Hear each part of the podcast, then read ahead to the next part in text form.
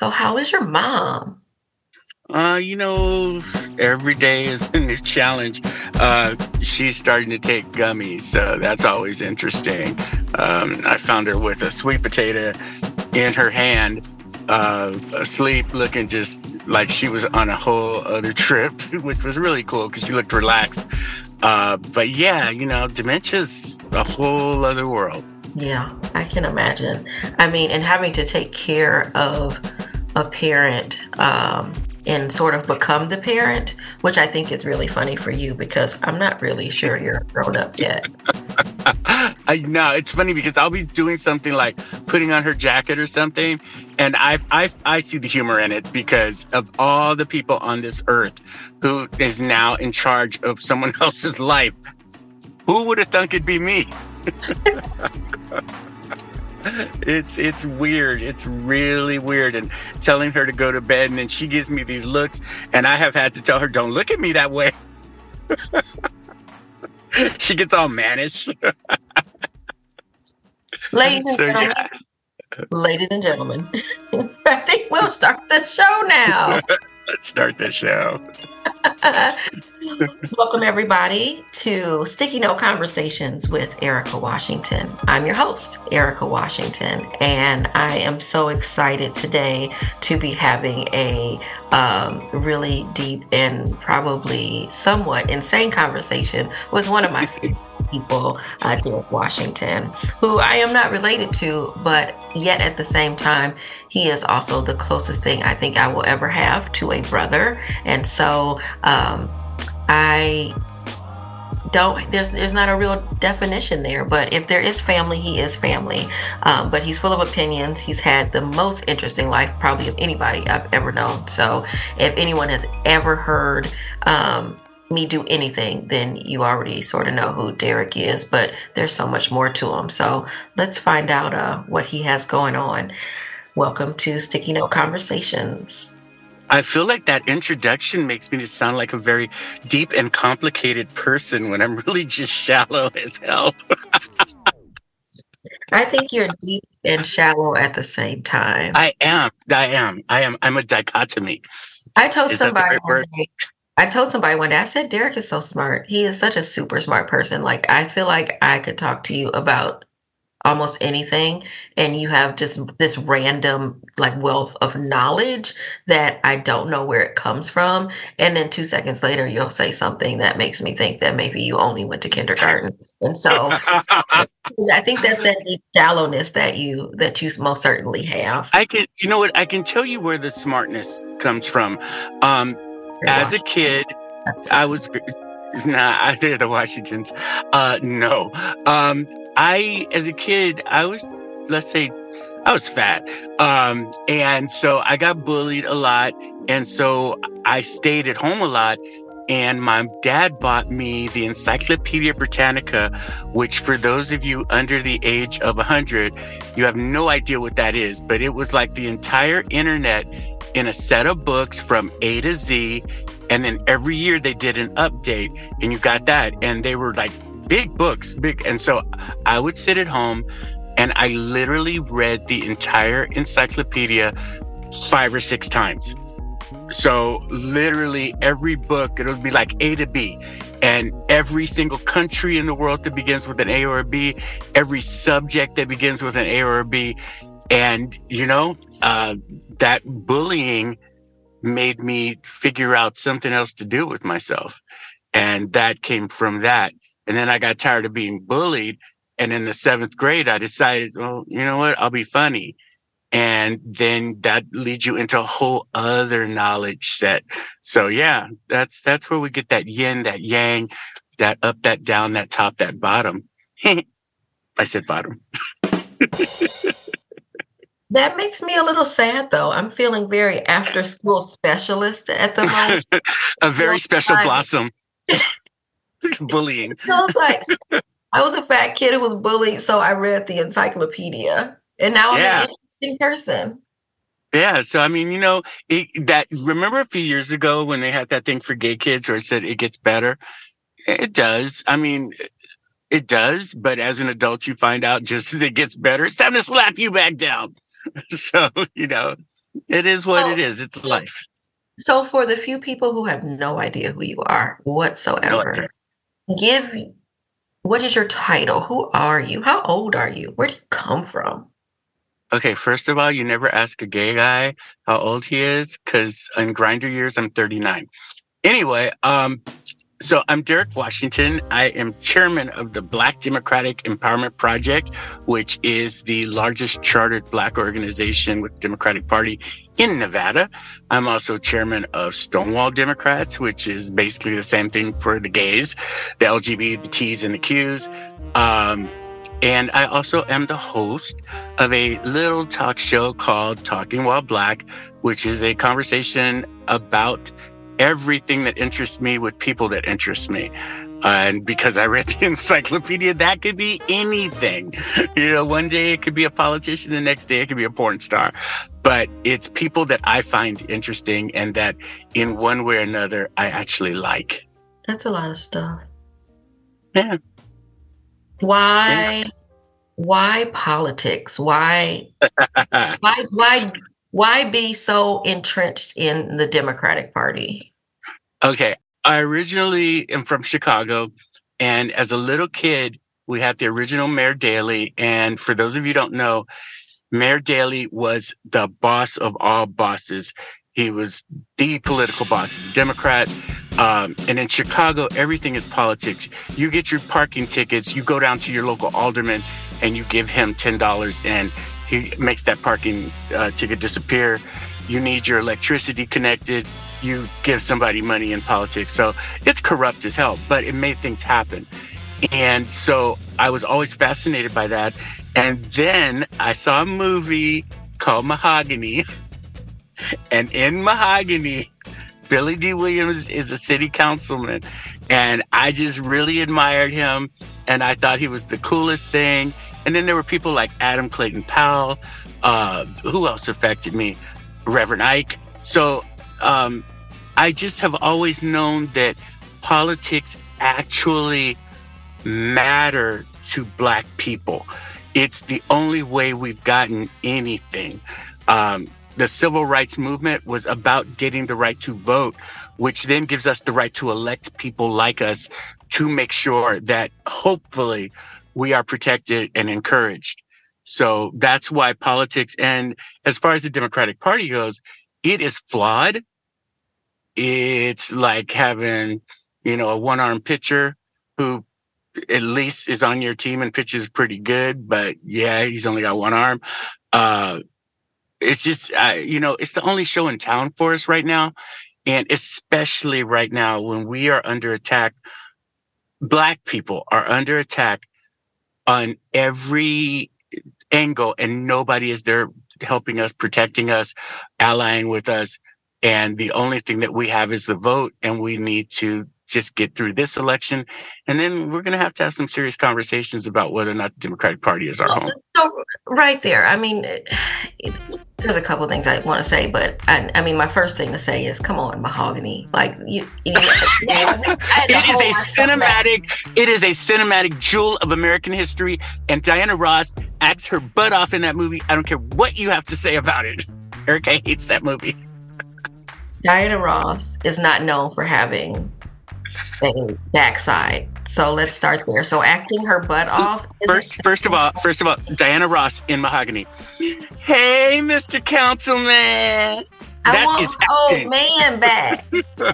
That's all I think about. That's the only thing I I want my old man. Hot wax. The first time you ever saw hot wax dripped on someone, who was it? It was Diana Ross going, oh, ooh, ah. Yeah, that was when she had that that moment where she realized that she had overstepped her bounds, that she had stepped out of who she was, and that she needed to get back to herself. Do you know where you're going to? Come on now. Well, as a theme song for 2024, I, that could be uh yeah. need to think about. But something else that you said, it's like, you know, after this election, we need to, you know, really yeah. have a conversation. But I feel like that's the same line after every conversation. Yeah, yeah. Election. It's like now we need to, you know, get down to the brass tacks, but this is all we have right now. It feels like such a poverty mentality. Like I don't understand how we're gonna keep having the same conversation every cycle expecting something to be better unless we do something better on the front side. Okay, so here's the thing about that. So, yes, the Democratic Party has been the boy who cried wolf far too much. And this time the wolf is actually at the door. If Donald Trump or any Republican gets elected as president, it's over for this country. It is over, and especially over for Black people. Let me tell you something. Every single group in this country has a thing about Black people. Every single group. And, and honestly, the only group that I feel, and I'm, I'm just going to say this, the only group that I feel safe with as far as allyship with Black people or Jewish people. They've always sort of been there for us, you know, and I mean, we have a complicated history with them as well. But the simple fact of the matter is, if the Republicans get in office, look at what they've already done. They've gotten rid of black studies all across the country. Anything to do with diversity, uh, inclusion, and whatever the E stands for, um, equity. I don't know anything that DEI, anything CRT, anything with uh, anything that in any way, shape, or form has any positive thing to do with Black people has been erased across the South for sure, and would gladly be erased throughout the country with a Republican in office. Unfortunately, we are in like on RuPaul's Drag Race. Drag Race, we are in a lip sync for your life moment right now. After this, yeah, I'm. I don't know how I feel about anything after this, but because we shouldn't be in this position.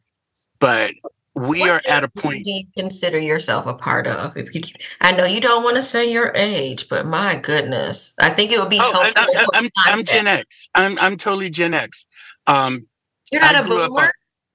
see, here's the problem with that. I'm born in '63. They say Gen X starts in '64. I consider myself Gen X. I was born on the cusp between boomers and Gen X but I definitely grew up Gen X with new wave and punk rock, the very first uh, hip hop. I'm talking Sugar Hill Gang. Um, so I grew up as a child in the 60s, uh, but and then as a teenager in the 70s and, and as an adult in the 80s. So I grew up in a time where I saw everything. We lived in Chicago during the during the riots uh, when Dr. King was killed in the 70s. We lived a, as the, the Huxtable life. In the 80s, we everything got even better. And then as as with all things black, everything fell apart by the end of the 80s because we were targeted again. And yeah, so that's who I, that's my background story. So basically, the good years were from the 60s to house music. You know, and and the other reason I ask is because I think it does help with with mindset a little bit, and and for the audience to understand a little bit about where you come from. Because you know, I've also interviewed my daughter who is 20, so you know that mindset is a lot different from yours or mine and you know technically we are we are of the same generation just at um polar ends yeah, yeah, so i consider myself in gen x but some people would call me a millennial and i don't, don't take that don't take that that that's an insult I don't know if it's an insult, but I don't know. When I think of millennials, I think that they are might be younger than me, especially since I have children in college and already graduated from college. It just doesn't it doesn't fit for me. Um, and I think I've also have been called an old soul for so long. Yeah, that that, that you are added to it. So yeah, that that I think that's one of the reasons that we were attracted to each other because I am not an old soul. I'm just old, and you are an old soul. So you so yeah. we met. So so yeah. I, I'm I'm right there with you, even though your maturity level sometimes um, is questionable. It's why I'm not wrinkled except in my forehead, which my grandmother told me not to do. Well, stop frowning. You get stuck yeah. like that. So back to the Democrats. Okay. It's 2024.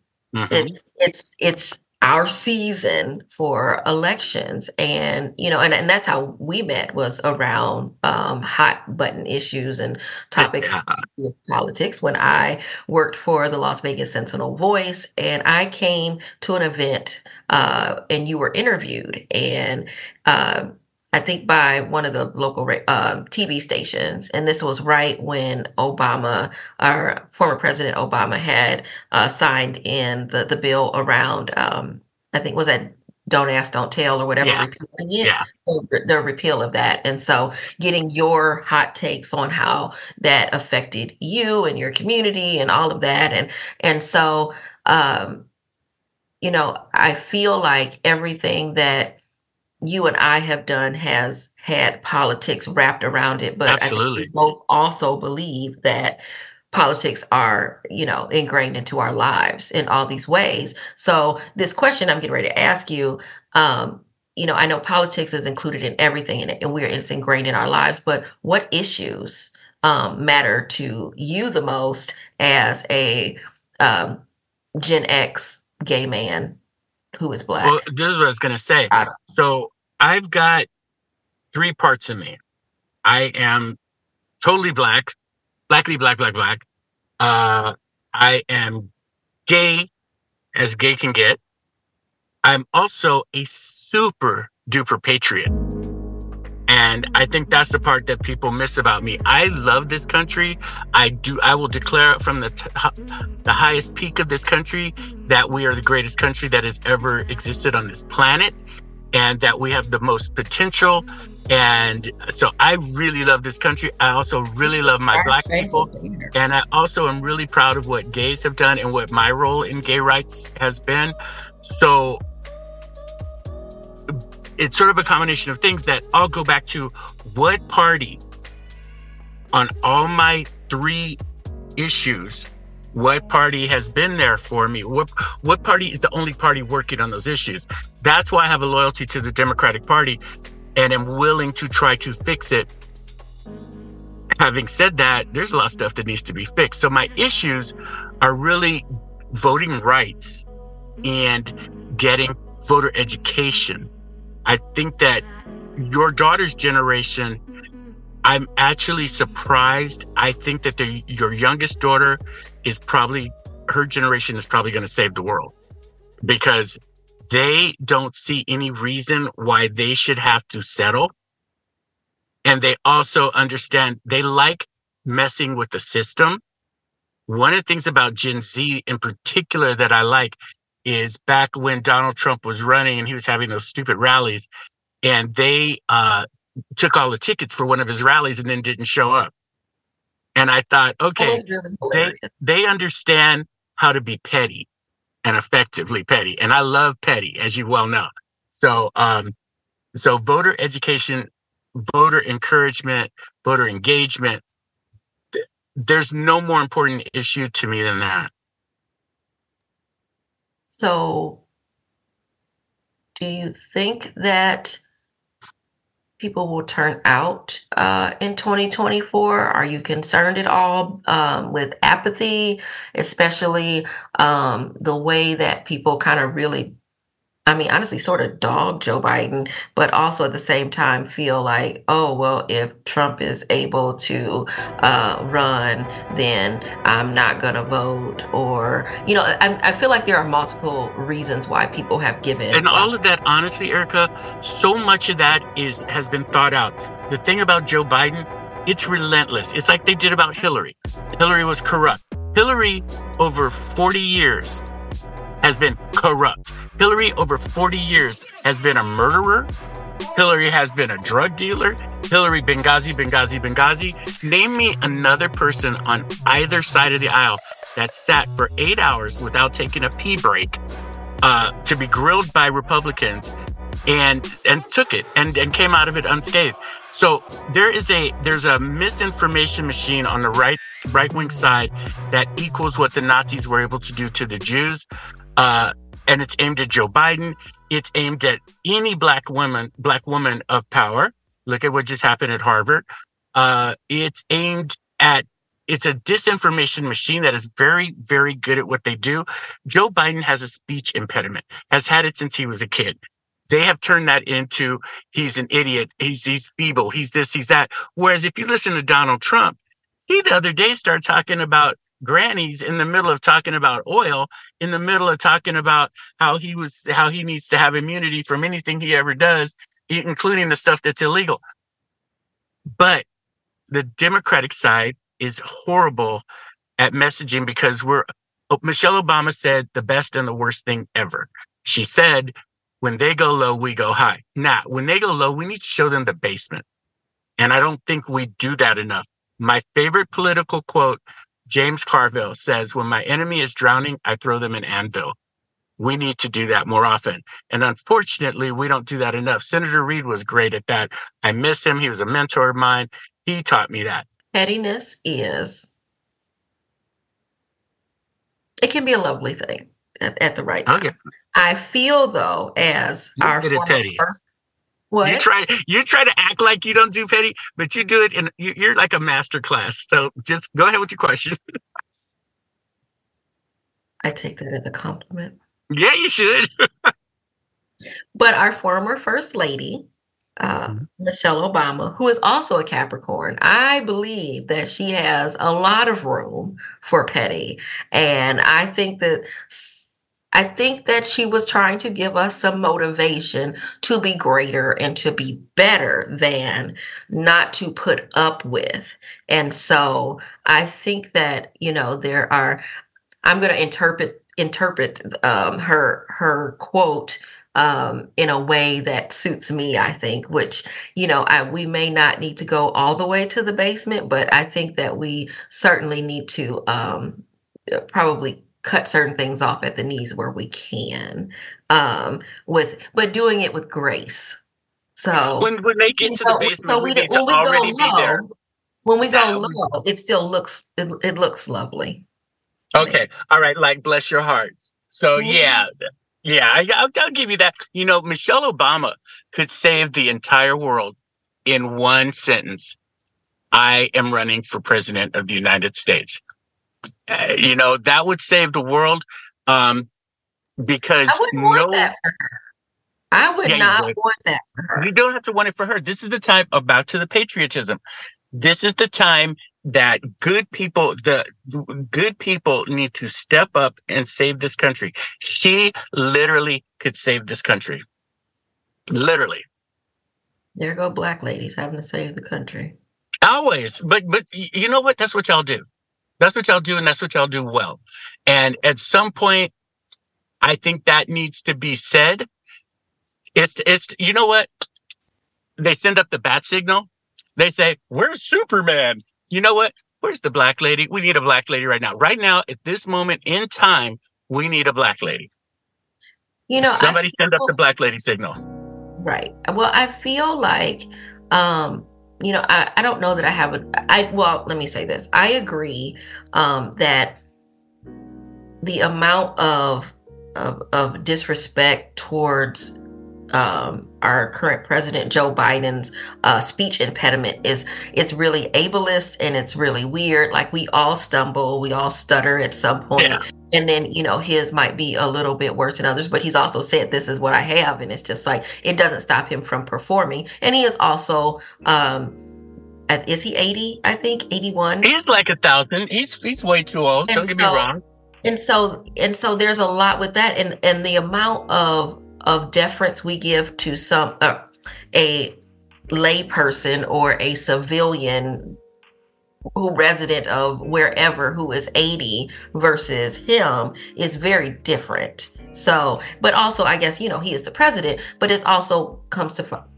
the begs the question why do we keep um electing people um, that are of that age? And not to be ageist because and you've called me ageist before and i am not ageist i do believe i think you can be 80 and do a lot of great things and i think you should be doing great things. I can't imagine why you'd want to be president though because the amount of work that it takes like don't you want to you know relax a little bit? And then also you have a lot less left of life, then you you've already you've lived so much life and you have a lot less on this side as opposed to somebody younger who has more on the other side still left to live, hopefully, God willing.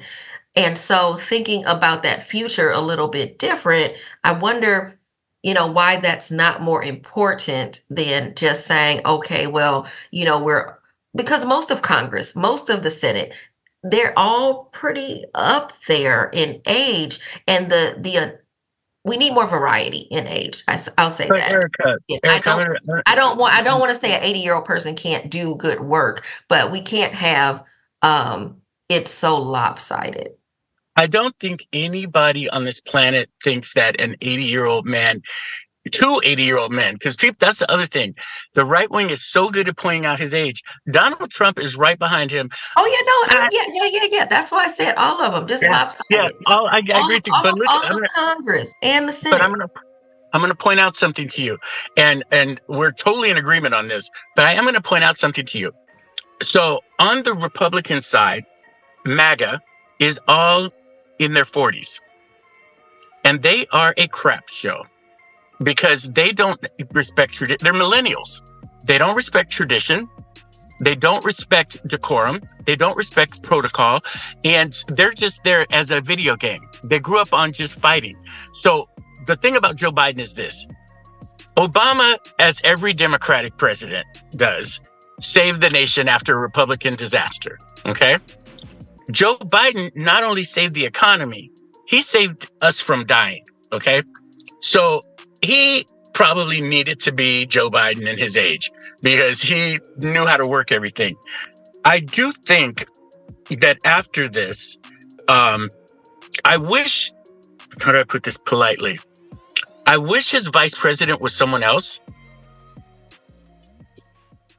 Because I think after after this, I think he really needs to step aside in a year or so and let the vice president take care of things. Um, but this is what we have right now.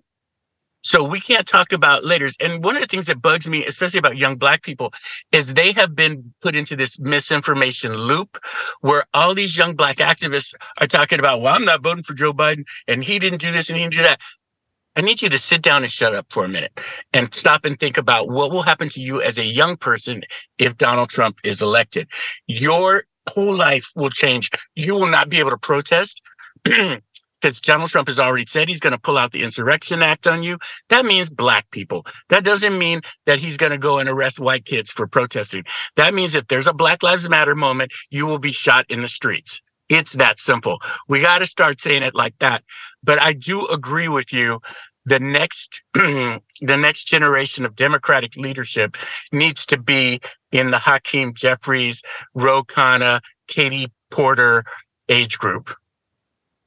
And what's that? What's the one girl? Uh, I don't want to call her girl. What is the one woman? She's sassy. She's a congresswoman, and she lays it out for them. The black woman. Um, Are you talking I don't about know the, the um the lady from Texas? Yeah. Oh, she is. Oh my God, she is so smart, so quick, so caring, so on top of stuff. Um, I would love to see her go, uh, just shoot up to the top of the Democratic sphere. Yeah, I don't um uh, I think you're talking about Jasmine Crockett. That's it. That's it. Love her. Love her. She is everything Did you just call I her think... sassy? Did you really just call her sassy? I said sassy. I didn't call her a sassy black woman. I said she was I wanna, sassy. I want to back up because you said you wish we had a different vice president. I did, and I knew I was going to get called out on that. And so yeah, I just, I, am not calling you out. You're allowed to have your opinion, and this show is about other people's opinions and i you know right. little little sassiness myself here and there but you're on your own so um, and there are other people who might feel exactly the same way so give me just a, a small reason about why you said that I used to be back to you know you said I was in, I had an interesting life. For a long time I was a model agent. And people would walk in and they'd be the most, you know, what you think of as as a the typical model. Tall, blonde, blue eyes, beautiful. And they didn't have it. And I wouldn't sign them. Somebody else would come in with a crooked nose, weird hair, um, and I would sign them, and they would be the ones who worked. Okay. they had it. There are politicians who have it. Maxwell Frost has it. Uh, Jasmine Crockett has it. Kamala Harris doesn't have it. Um, and it's nothing against her. You either have it or you don't. You have it. I have it. We're the type of people that when we walk into a room, even if no one knows who we are, what we are, someone will be like, Who is that? Someone will come and talk to you. You know this for a fact about yourself. Um, you're, you have it or you don't have it. Not having it is not an issue. However, it really helps to have it. Like all the things that I've done in my life, most of them have fallen into my lap because I have it and someone recognized the it factor and and gave me a, a chance to do something that I had no experience whatsoever doing. And it is a little, you know, za za za zoom. Yeah, it's it's it's an it's an it's it's umami. You know, it's it's a it's a thing that you can't describe, but you know it when you see it, you know it when you feel it, and you probably know it when you have it, because it is an ego at all. In fact, many people with it don't feel itish, but he doesn't have it, and I think she's accomplished. I think she's smart. I think she's all the things, but she doesn't have it if she was in a room and Jasmine Crockett was in the room, I would go talk to Jasmine Crockett. Okay, fair enough. Fair enough. Yeah. Well, I, I want to talk about some other stuff, but to sort of like wrap this mm-hmm. space up, you know, we started off talking about your mom. And yeah. your mom currently um, has dementia. And yeah. so you are sort of bobbing and weaving through this new chapter in your life in this yeah. her life where your roles have sort of reversed and so one of the issues that Make It Work Nevada has talked about for a number of years is paid family leave, um, and and the weight and the cost of caretaking for our families and how it's not honored. Caretaking has not been honored ever. You know, from the time of slavery um, on, mm-hmm. like somebody else can do that work and and it's always been one of the also the lowest paid jobs and mostly done by uh black or, or women. And women. so I yeah, women in general, but certainly black and brown women are the ones who have taken the load of that responsibility as a profession. But then when it comes to uh, doing it for your family, um, where it's not paid, uh, but you still have to work at the same time and trying to figure out how to be able to work full time so you can pay the bills or pay somebody who can help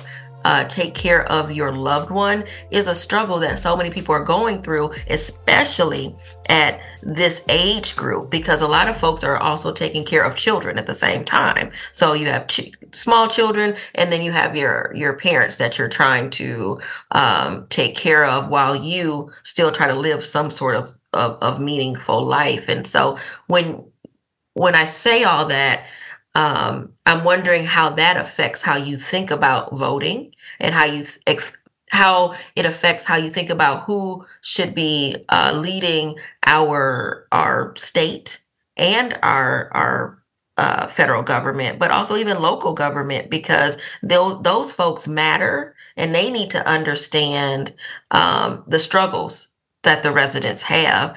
And so does that cross your does that cross your mind at all as you are like in the trenches day to day trying to make sure your mother is not um, leaving the house and and hanging out at the bus station as she has sometimes she just recently did five miles away i'm in a unique position in that i can i can call out politicians in nevada and I can say to, I can talk to people like I talk to you. It's my brand. So no one is shocked when I do it. In this election season, every single politician running for every single office, I am going to ask publicly, what are you going to do about this very issue? What are your plans? If you don't have any plans, I'm not messing with you because it tells me that you're not a real person. One thing that has been interesting, I'll say, slash good about this experience is everybody has gone through it. everybody above the age of 50 has gone, is going through, about to go through it. Um, my auntie said to me last night, my favorite auntie said to me, Derek, we're all on a road. None of us can get off of it. And I thought that was the most uh, insightful thing to say. Every politician, and I, I'm going to grill them. Being chairman of two Democratic organizations, I have a certain amount of of pull in the sense that people sort of have to go through me in order to get to where they want to go. Um, and as we start having forums and things like that, it's not going to be the, oh, you get to speak three minutes and then we let you go. Nah, nah, we're not doing that anymore. And this goes back to you asking about the Democratic Party. I'm in a position in the Democratic Party where I can actually point stuff out about politicians. And hopefully, I hate mediocrity. I, I hate mediocrity. I hate it in restaurants. I hate it in cars. I hate it in designers. I Why hate it in movies. Put up with mediocrity in because I'll tell you why here in Las Vegas, we have what are called legacies. These are people whose families came here in the 50s and the 60s and the 70s and made a name for themselves, and we're supposed to like bow down to them, even when they're not worthy. You know, we've got people who lay claim to having the second black doctor in Nevada as, as some reason we're supposed to respect them. Um, we've got people who are politicians who come from a long line of politicians that we're that we're supposed to just take what they say, even though they are extraordinarily mediocre. Um, it's a black thing. It's a respect thing. It's a church related thing. Um, you know, like we know we know ba- Bishop is tiddling the choir director, but we're not supposed to say nothing about it because that's Bishop. It's uh, um, it's just a very, very, very ingrained thing. I think, in particular with Black people, that we don't challenge other black people because then it looks like we're trying to bring a black man down or we're not supporting a sister. Um, and we need to we need to reevaluate who is worth not bringing down, who is worth bringing up, who is worth supporting. And it is some, it's a conversation that we as Black people swear we have, just like with the Democratic Party every four years. We swear that from now on we're going to hold them accountable. The word accountable means nothing in do politics. You think we have, do you think we have lower expectations? I think that I think we are blackmailed into having lower expectations because we i think people in power will always try to keep people who aren't in power down. And i think in the black community in the black political community we have a real way of saying if you don't support this person you're not supporting black people. Or why are you always trying to bring a black man down? Well maybe sometimes the black man ain't worth putting up you know? Like just because you're black doesn't give you a pass like to be mediocre. It? Not, it has. Oh, it, it definitely has. It de- it's it's happening right now. You know, here in Nevada, we got we got. I'm you know, I got no problem saying names. I, I, I know you, are struggling right now. Just uh, right, right, right. Because but, I'm know, without with, without you know. I'll give you examples. To, no, examples. Okay. Yeah, yeah, I'm not gonna. I'm not gonna call. I'm not gonna put anybody's name in my mouth. But we have a young minister who is the most obvious piece of mediocrity on the planet. But because he's young, black, and a minister, people are pushing him forward for what is bound to be a fall. We have a man running for uh, mayor who is the most venal, uh, self involved, self uh, pushing person on earth and people are supporting him. Luckily, with him, people are standing up against him. Uh, we have a couple of young women who are legacies, who really it's time to go sit down. And none of them, here's my problem with black politicians too. And I'm saying this in general. They never have a protege that they are bringing up. I don't, I cannot name a single black politician in Nevada who has a protege that they are saying, you know what? I'm going to train you, or a group of proteges, a group of mentees. Senator Reid mentored me. literally had people fly in from DC to tell me how the Senate worked so that I could explain it to people so we could get Don't Ask, Don't Tell repealed. He mentored me on how to undermine your opponent in an election. He mentored me in how to uh, hold an event that was interesting that people would then want to vote. I've never been mentored by a black politician, and I don't know anyone who has. Have you asked? You know what? That is interesting. I have made I have made many, many, many attempts, and here's something interesting. I'm glad you asked that because it sort of makes me think. I've never had to ask with white people. So I guess maybe I didn't I don't know I don't know what that difference is. So in answer to your question, I don't know if I have or haven't, but I've never had to ask to be mentored. People just took me under their wing. No black politician has ever done that. Have you ever wanted to run for office yourself? I ran for city council. Um, I did. The thing is, I did really well. I got more votes in my district than much more established politicians got in other districts that ran that year. Uh, but I did not win. But I did very well, and I, I, I was able to. Uh, I was sitting at dinner with a friend, and I said, "I don't want to see the results. You tell me." And he goes, "You know what? You didn't win, but you got nothing to be ashamed of." So, if I had had money, who knows what could have happened?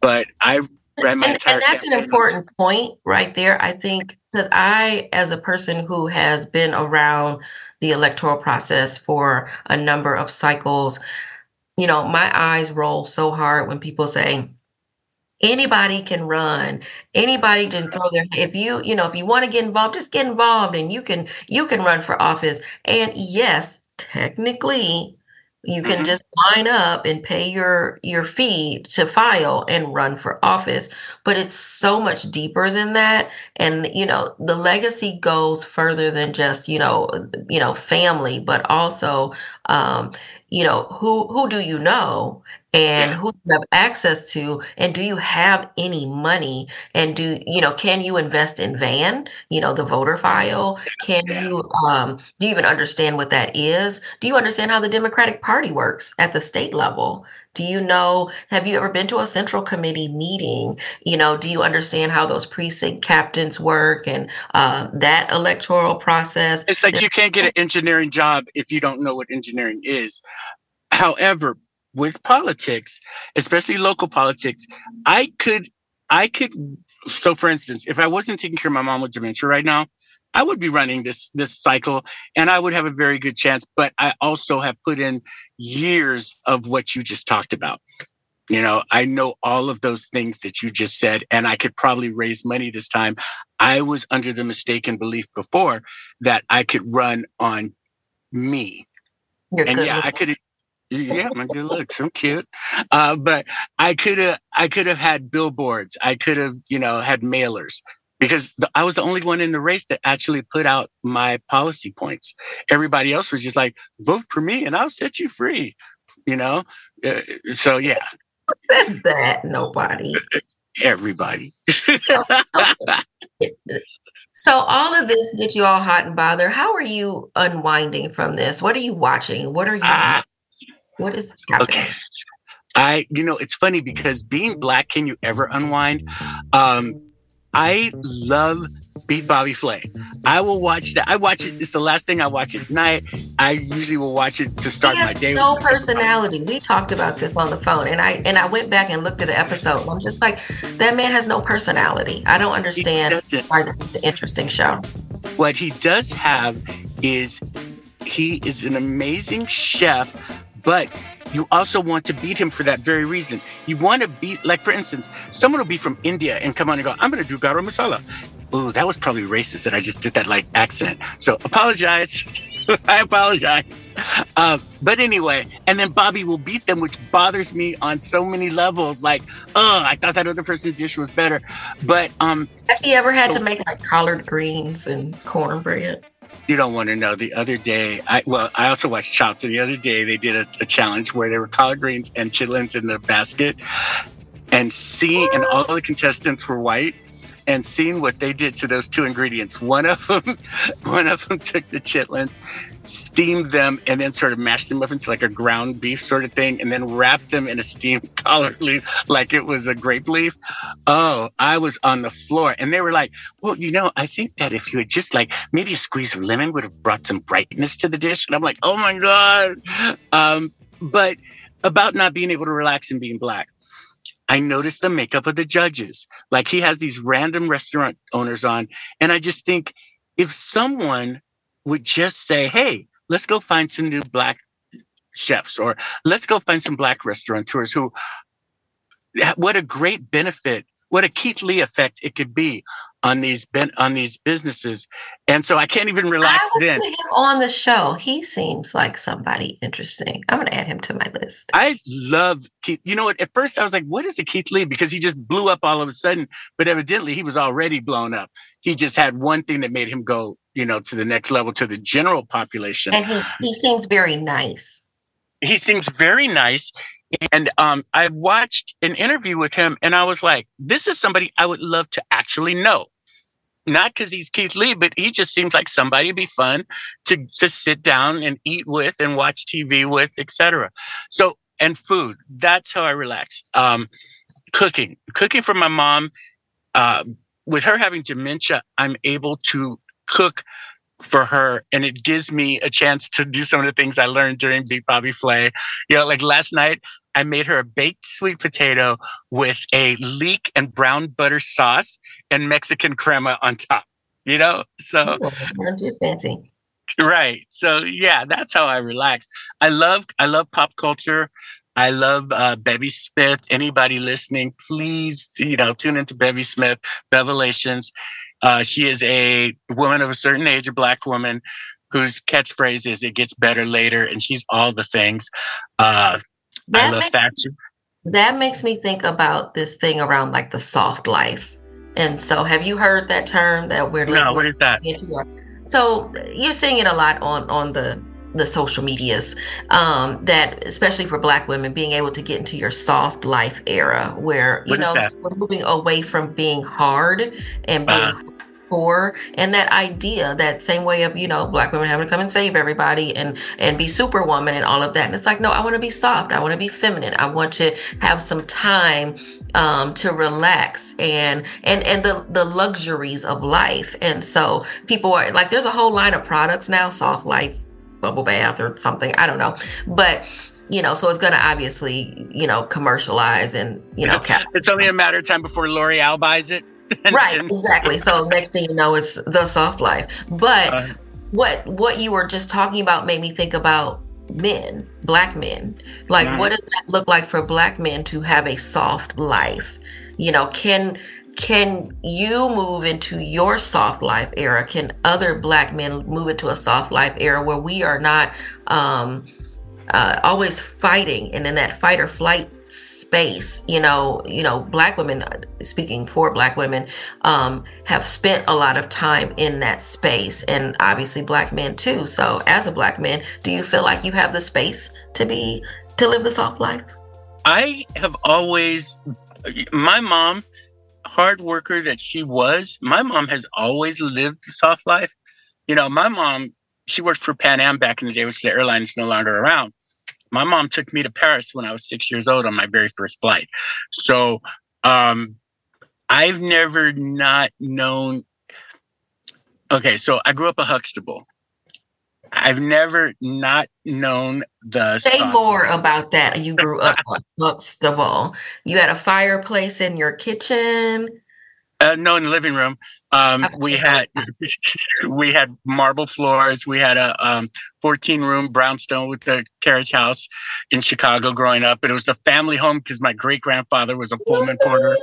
living high off the hog. Yeah, but we, you know, it wasn't you know, we had a Thunderbird. I ain't gonna lie, uh, but but the point is, I never grew up with the struggle. I didn't understand the struggle until after high school when I was well into. I didn't understand the struggle till I was gay because gays can be racist as hell, and that's when I first came up against racism until and the struggle. You were gay? Did you just say until you were gay? Yeah, because I grew up in all black environments. But you, know, so were you were you not gay at some point? Is that what you're saying? That's how. Oh, no. When I was four years old, I wanted I wanted Tito Jackson to be my boyfriend when I was four. So stop. I've always been I just, gay. I just you know wanted to clarify. You like until I became gay, and I was like, what year was that? 1981. 1981 was when I realized that I belonged to a community of like people. Before that, I was just like, I don't know what this is. Uh, so the point is, Huxtable, father at home, uh, you know, grew up reading, grew up knowing what Paris was, uh, had, you know, I just grew up very middle class and very aware of being black, but not as in a, oh, you're black, you have to worry about stuff. It was like, yeah, we're black, we're proud. The very first book I ever got was Colored Heroes. My uncle was a contemporary and friend of Dr. King. And if everybody looks it up, look up Gil B. Lloyd, G I L, middle name B, Lloyd. He has a very famous letter he wrote to Dr. King at the beginning of Dr. King's rise, saying that he wanted him to become the president of the Southern Baptist Convention. And Dr. King wrote him back saying, you know, Brother Lloyd, I appreciate you, but I've got other things to do. So I grew up in a family where all of this stuff was, it was there, but it was in the sense of we're beating it. Like whatever the problems are, I didn't know they were problems. It was just, oh, this is how it is, and we don't take it, you know. And I grew up in all. I I went to a black private school where like um, you know, producers' kids went, like the producers of the Brothers Johnson and Natalie Cole, their kids went to the school. Some of them kids came to school in a limo. So I never, the struggle and the hard black man stuff didn't come 30, 40 years, to be honest. Um, and then, so the struggle came. Yeah. And, and when I became a gay, the struggle came because gays showed me what racism was.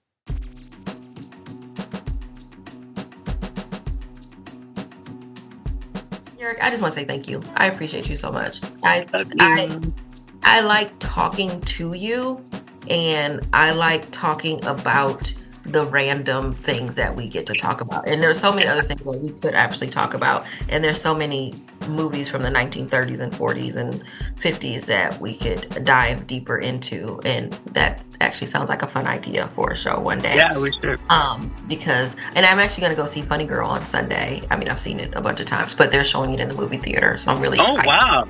To go and they're doing like a brunch, and so I'm gonna go and see and because I love old movies and I love Barbra Streisand as well. And that's a that's a big screen movie. Erika mentioned my show Talking While Black, which is also going to be starting a YouTube channel in Black History Month, which is February. We've had Marianne Williamson on this, this coming month in Black History Month. We're going to be talking to uh, about mass liberation because I'm black, and uh, so anyway, just Google Talking While Black with Eric Washington. So go ahead and talk about that, Erika oh, um, I don't know. Maybe we should mention that Derek Washington has a show called Talking While Black that airs on KCEP on Saturdays, and they're going to be doing some Black History programming around uh, mass uh, liberation. And, and you'll be able to find us on YouTube as well. And we'll find you on YouTube so we can see that pretty non wrinkled face of yours. I think that's amazing. That is. so thank you again. And I'm sure you'll be back because there'll always be things to talk about, and especially as we get closer to the election, because I'm sure yeah. you're going to hot takes that's going to rile up somebody. And read the book I gave you, Bevelations by Bevy Smith. I'll find it and I will read it. Okay. It's okay. on my list. It's on my list. Yeah, okay, after Barbra Streisand. 20,000 yeah, years. Sorry, Barb is. so Anywho, thank you all so much for listening. We'll see you again next Saturday at 9 a.m. on KUNV. Uh, and also, you can find us on all of the streaming stations Spotify, Apple, Amazon, all of them. We're there. And we want you to share and let folks know um, that you're listening and share it with your friends and rate us on Spotify and Apple so other people can find us. And if you have anything that uh, you want us to talk about, or if you have any guests you think I should talk to, um, let me know. Reach out. I'm going to take you out with a song. I'm every woman. It's all in me. All right, we're gonna cut the mic off right now. Thanks, y'all. Bye. Bye.